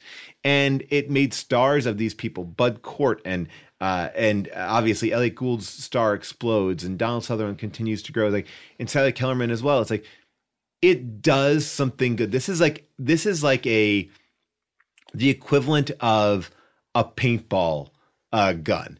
It's one shot and it's messy and it gets all over the place. And in a good way, it it affects cinema. This movie, I think now in talking about it, I appreciate this movie more than the movie that I watched. That's true. That's true. I appreciate what it did. Well, I, I mean, then you must appreciate this most of all, which is perhaps the best version of Suicide is Plain Painless, which people might have heard if they saw a little movie called The Blair Witch 2.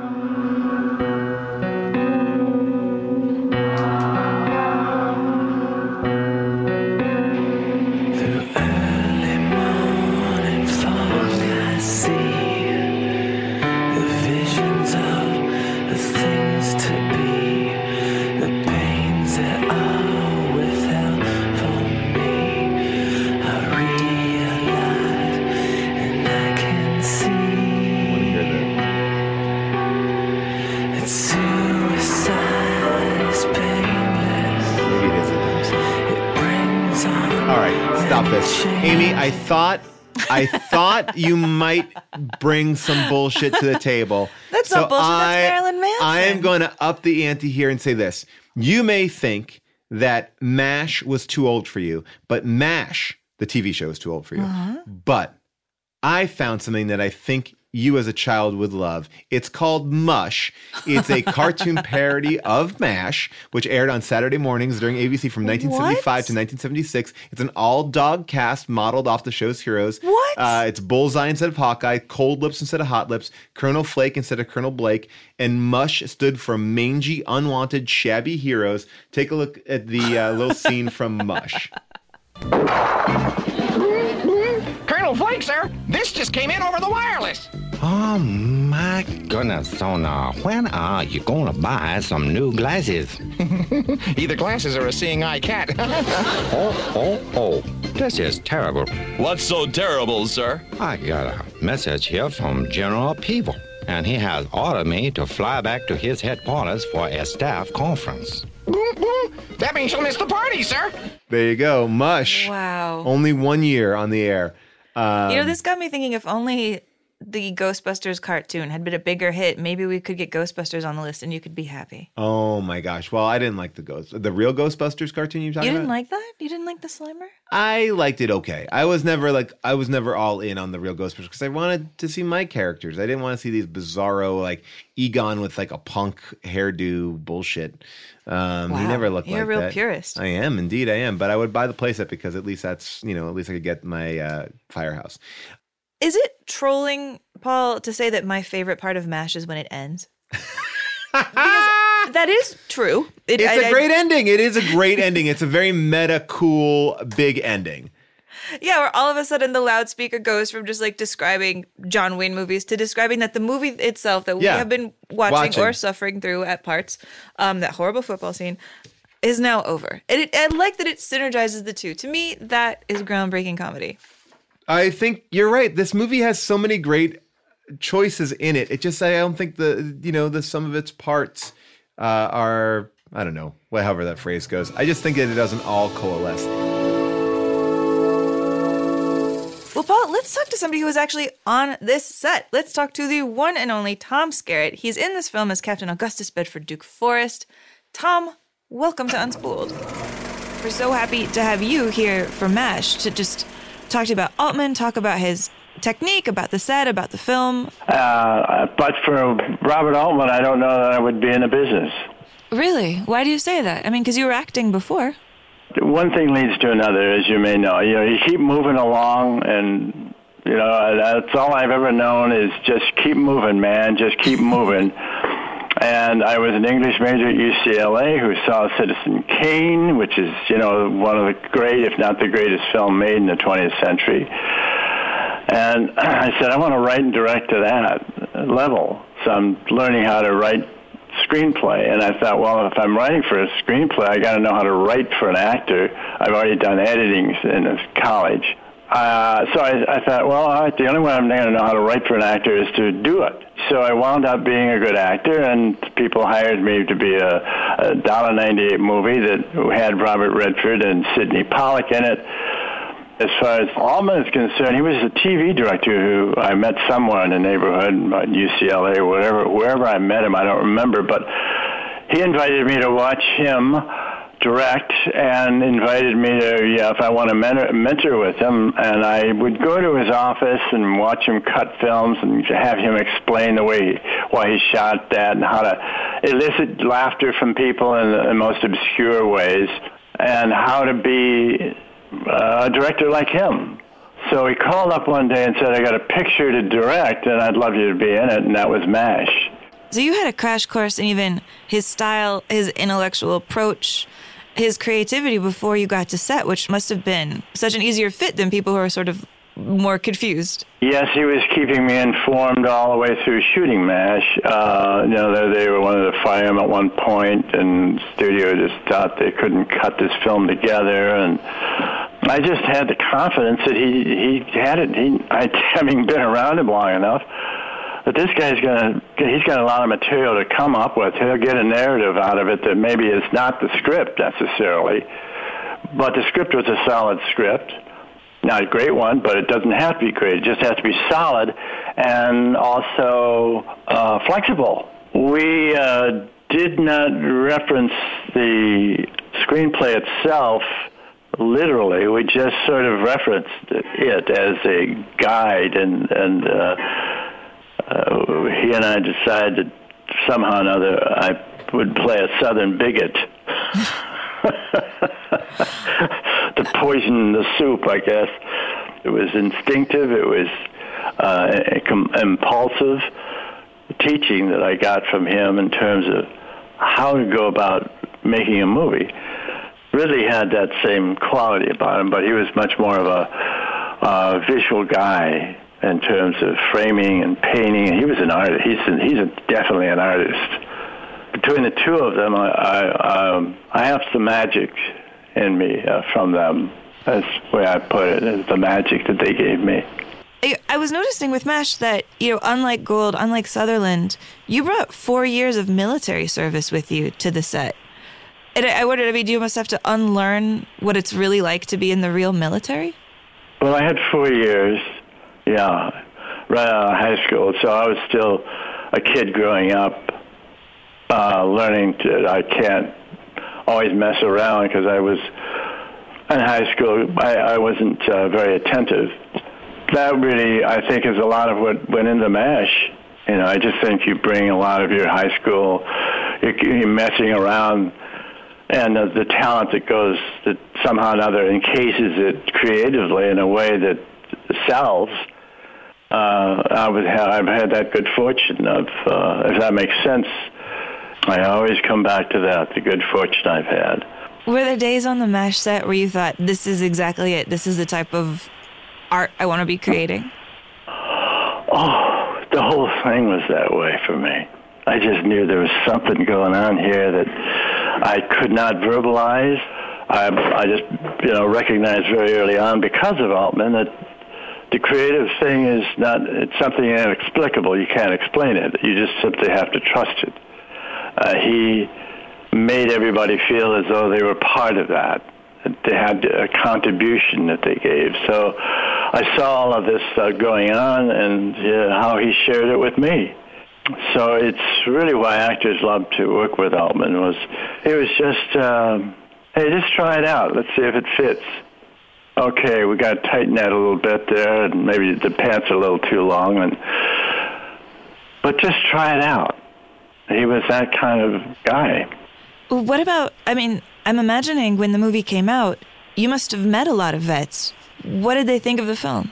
Well, everybody that uh, saw the film loved the film, and the ones that were most interesting to run into were uh, doctors. I said, it's just the way we were. We're in Korea or Vietnam. You know, they just had, you had to mess. You had to have a sense of humor to go and get through all of this stuff. You know, uh, the horror of it. I- I guess that would make sense. It's hard for me to understand. I've never served or, or been a doctor, so I, I'm so curious about what it would be, that mentality, what it would feel like. Well, I think if you uh, had that intensity every day, you know, there's a emotional harangue about it. Uh, you're you're you're writing a, a letter to your wife or children saying, you know, I'm over here and uh, it rained a lot today, and you don't talk about those things that really uh, how you have to save a life or see a life you can't save. All that stuff that is so hard for any any doctor to have to deal with, and it's hard for any of us who have never been in that kind of a situation to really know what that is. You're right. I can't think of a time in film where people who knew what that was like would get to see themselves on film because usually war is always portrayed, especially I feel like before then, as kind of bloodless and heroic. There's a way actually probably to break that thing that creates post-traumatic stress, which is 24/7 intensity of, of surveillance, of being on guard, you know, all the time. Like a lot of these guys, when I went over to Iraq and Afghanistan, you don't have guys, uh, the enemy in uniform. You don't know who the enemy is. Somebody in the marketplace, you know, a woman strapped with something to blow up. I mean, in a war where there's uniforms between them and us, there's a clarity of what you have to deal with. And in a war like we have now these days, when you don't know who's who's got what, who's going to blow up what, it's it's, it's surveillance. You're you're on guard all the time. So uh, you know, it's quite a different thing. It's not. It's hard to find any humor in any of that stuff. Well, I'm wondering how like you and Altman must have felt. You know, you've made this movie and you've had to convince the studio that this is how it should be. And it seems like at times it got really hard. And then it comes out and you win the Palme d'Or, you get these Oscar nominations. Uh, What did that vindication feel like for both of you? Well, for Altman, it was a huge vindication. He, uh, the studio did was not going to release it. Uh, the writer of the screenplay wanted his name taken off of it, and uh, he was able to get it screened in New York at one theater. The studio said, "All right, you got to get one screening. The review, uh, the critics are going to come. That's it. Just critics. Just one night. You're done." Well, the next day after the screening, and Bob told me about that, he was sitting in the theater and nobody was reacting at all. Reviewer, we didn't know at the time that reviewers don't, if if it's just screening for critics, they will not let other critics know what how they're feeling about the film. So it was just quiet, and he felt like, oh my God. He went out in the lobby and, and it just didn't know what to do. Until next day, the reviewers were raving about it, saying this is the future of film. So it was a masterpiece for him, as it turned out. But he had taken privilege with the script and saw what the writer had in there that the writer did not know. Like what the re- director Alien, uh, what Ridley did with a, a decent script that was originally intended to be a two million dollar film with no director. you know, and MASH was sort of the same thing. It was some director that they got out of a long list of directors who were not interested in doing MASH or whatever it was. You know, there was just this list of names of directors that people that studios go through. They never know quite what the end result's going to be from that director, but they're going to have to lean heavily on trusting that person to do something that a businessman uh, as a studio executive would understand. And that's the one thing I learned from all these good directors that I've worked with is they just take this they take the risk of possibilities, you know, and test the audacity of their imagination given that the imagination was encouraged by the screenplay, always the screenplay. It does. And I mean, what interests me about your career as well is that you've worked with so many directors who, from the outside, I picture them as being radically different. You've worked with Cronenberg and Zemeckis and Eastwood. I mean, is there anything that all good directors have in common? I don't think so, except they like to make movies. I, I remember uh, Hal Ashby was a very dear friend of mine, and uh, he was an Academy Award-winning uh, editor turned director, and I learned all as much from him as in a different way that I did from Ashby. So, and I, because I met Ashby around Hal Ashby around the time that MASH came out, so I was able to mentor with both Hal Ashby as, in the cutting room, and when that is the final edit, by the way, in the cutting room. The script says one thing, the edit says something else. Ashby and, and Altman are the two guys that I really had learned an awful lot from in terms of taking risking the possibility and taking these you know, uh, shooting a bad day of footage because it just didn't happen, didn't work out that day, couldn't work it out, whatever it was, either one of them. But there was always something out of that that one day of footage that really worked extremely well in the editing room. Something that you know is going to work, and no one else seems to agree with you, but somehow or another, the public ultimately it tells you that you've done a good job.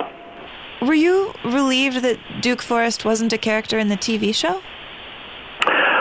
You know, I had a conversation with Altman prior to finish the. the uh, I remember having that conversation with him about before the mash was finished. I said uh, he and I were talking. I'm saying I know this is really going to be something else, something quite special, and I bet two years from now they're going to make a series out of it. And he kind of smiled. I remember he laughed and says, "Yeah, God, I don't know what to do with that," and that was that two years later, I got a call. They were going to do the series. They asked me if I would play that character, which was not a real likable character.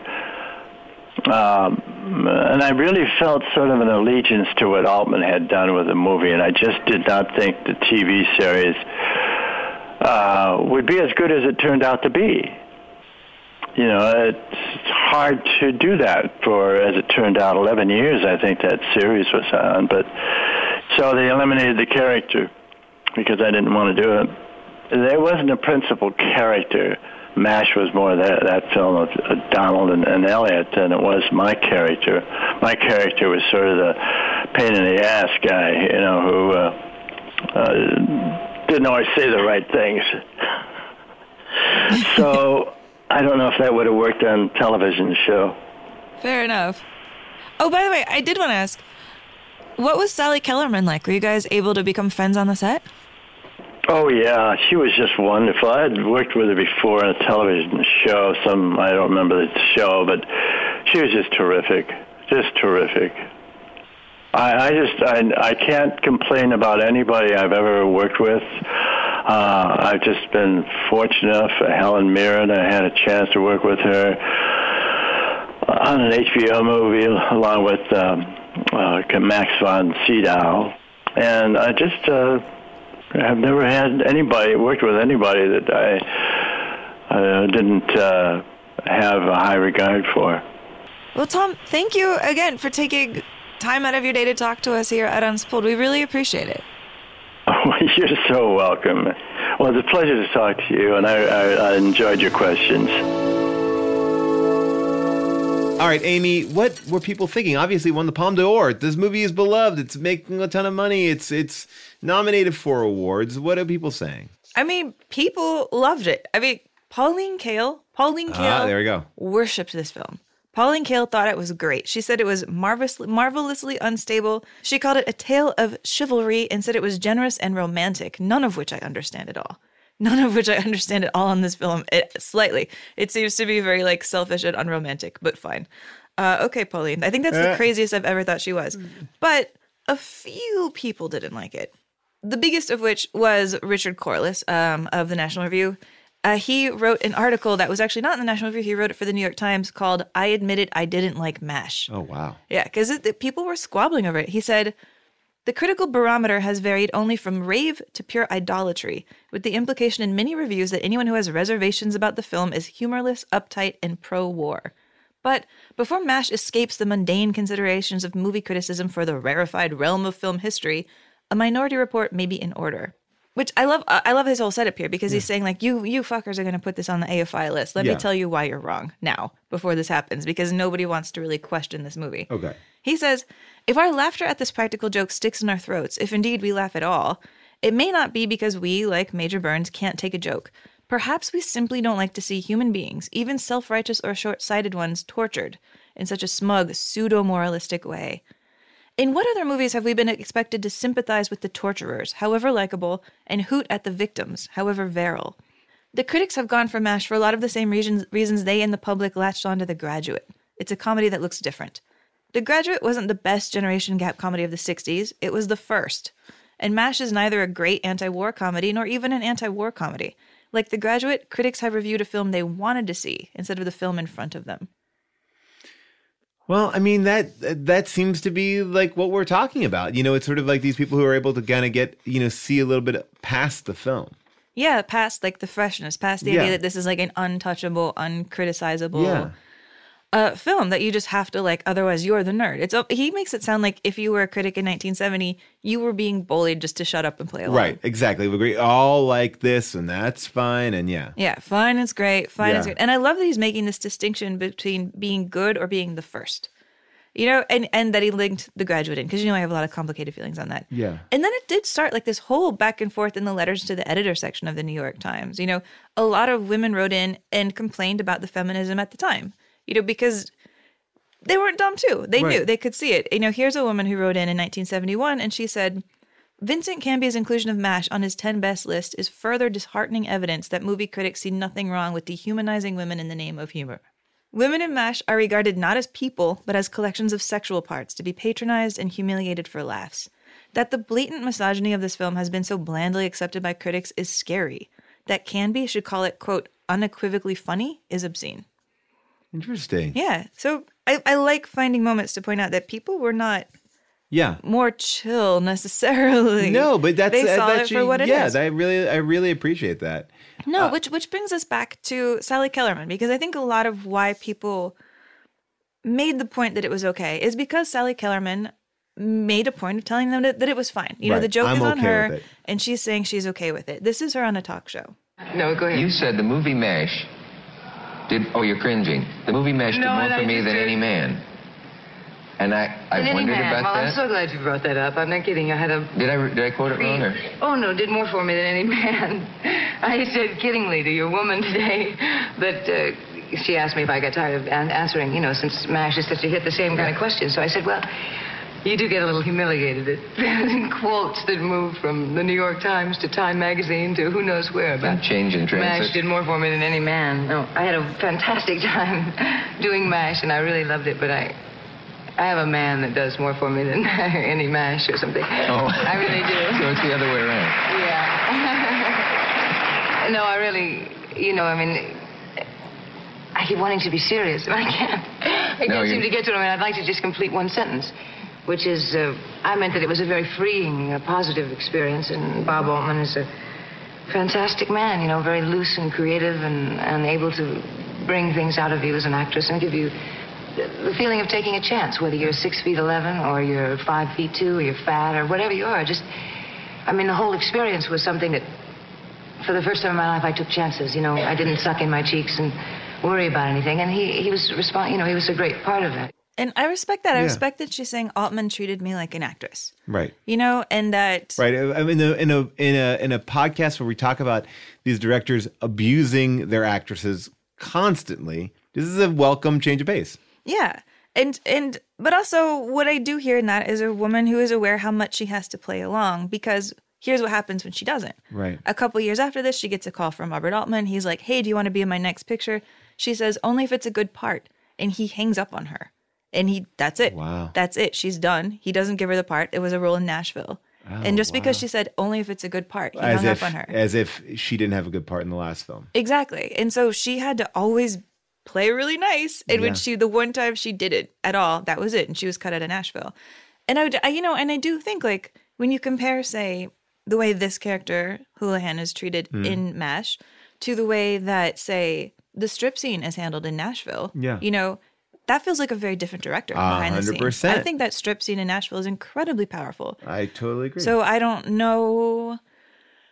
I guess you just only wanted to lean into the humor of MASH and not lean into the emotion of Nashville. but why can't you just say that it's a director who is learning his craft? Yeah.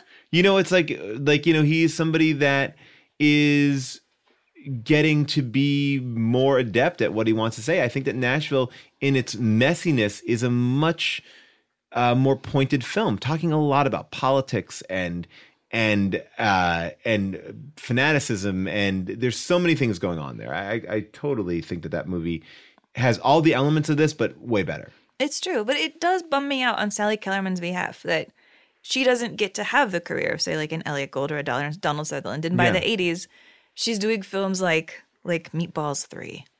And after sexy angel Sally Kellerman hits Heaven's Gate, It's just the way I pictured it. she's sent to Earth to earn her wings. I think I've gone from horny to crazy. This is going to be tougher than I thought. And the whole place goes topsy-turvy when she turns the camp nerds into the last word in love. I mean, basically, Meatballs Three. She plays a porn star who's sent back to Earth to teach a guy how to get laid. Hey, so I she's like this in premise. the films. I mean, it's very much MASH weird sciencey in a way. Yes. Okay. Oh boy. But it bums me out. By the way, did you recognize her voice from anything? Sally Kellerman. I mean, uh, I know that I just know Sally Kellerman, but no, what from what? Let me play a commercial for you. Wonderful place, Hidden Valley. Just Oh, what wow, you'd that's expect for the home of Hidden Valley Ranch salad dressing. Folks here are proud of our original ranch recipe. The secret's in the special blend of herbs and spices, and everyone loves that creamy homemade taste. Okay. Hidden Valley Ranch. I get- How could anything so fresh and delicious come from anywhere else? True, not everyone can live in Hidden Valley, but you sure can get a taste of it. Do you want to hear another one? Because I also pulled yeah, one for Honey sure. Dijon. Why not? Yeah, I love it. From the mustard fields of Dijon, France, comes a delicious idea to Hidden Valley. Honey Dijon Ranch. A touch of tangy Dijon mustard. A drizzle of sweet honey. Only if it's a good sauce will I do this commercial. dressing from Hidden Valley. No, I think Sally should get that. Discover tangy, sweet honey Dijon Ranch. Three very special tastes in one sensational salad dressing. All Get right. that money, Get Sally. that money. uh, Amy, is there Simpsons? Yes, there is. I pulled a clip from an episode of The Simpsons called Whiskey Business. This is a tragic episode. This is the episode where Moe wonders if suicide is painless. Suicide. Finally. I'm really doing it. No more cries for help! Cause this time, there's no one that's gonna save me! I mean, it's not like I'm begging you, please! Please show me some love! Yeah, it's nothing like that. Yeah, maybe I should call. Give one of the new kids a chance to talk to the legend.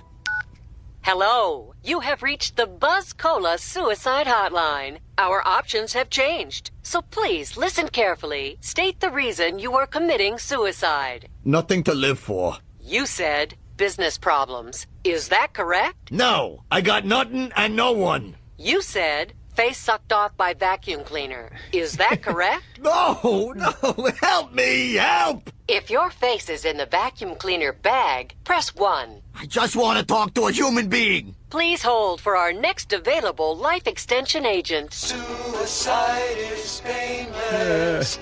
It brings on many changes. Well, Amy, I uh, I guess I mean I can guess where I think you are going to go. Does this belong on the list? Nah. Nah, I agree. I don't think this belongs on the list. I think there's better Altmans. I think that uh, I think there's better war films. I think there's list. better chaotic comedies. Yeah, uh, 100%. Well, that wraps it up then for this week's episode of MASH. And next week, guess where we're going, Amy? This is going to be fun. A movie that people have said is one of the most insane films on the AFI list. I mean, people are get ready for this movie. It's a movie that I also have never heard of. There's been two so far that I've never heard of. This is the other one. It's a film called Sunrise. I'm so excited for Sunrise. I don't know anything about it, nothing at all. Uh, and maybe this would be a good chance. Uh, you know, I imagine that people are like me; they don't know what it's about. Maybe it's a good chance for you to call in and tell us what you think Sunrise is about. Um, and you can give us a call at 747-666-5824. That's 747-666-5824. I'm very excited to go in completely uh, blind to this movie. I don't know a thing. I don't know who's in it. I think it maybe involves something in outer space. I will say one thing about it. Hmm. There's a pig. So if you want to add a pig to your synopsis, go ahead. I love it. All right, there's going to be a pig. Oh, that's even better. She gave you a hint. 747 666 5824. Amy, we will see you next week.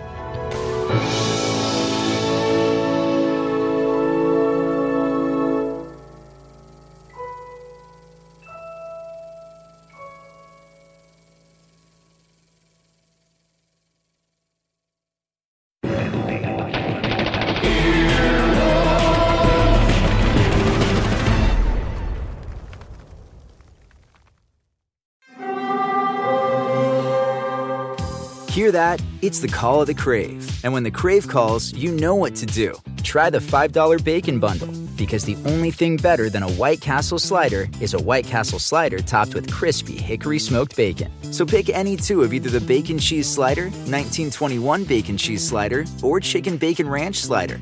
And also get a small fry for just $5 with the $5 Bacon Bundle. White Castle. Follow your crave. When you need mealtime inspiration, it's worth shopping Kroger, where you'll find over 30,000 mouthwatering choices that excite your inner foodie. And no matter what tasty choice you make, you'll enjoy our everyday low prices, plus extra ways to save, like digital coupons worth over $600 each week. You can also save up to $1 off per gallon at the pump with fuel points. More savings and more inspiring flavors make shopping Kroger worth it every time. Kroger, fresh for everyone. Fuel restrictions apply.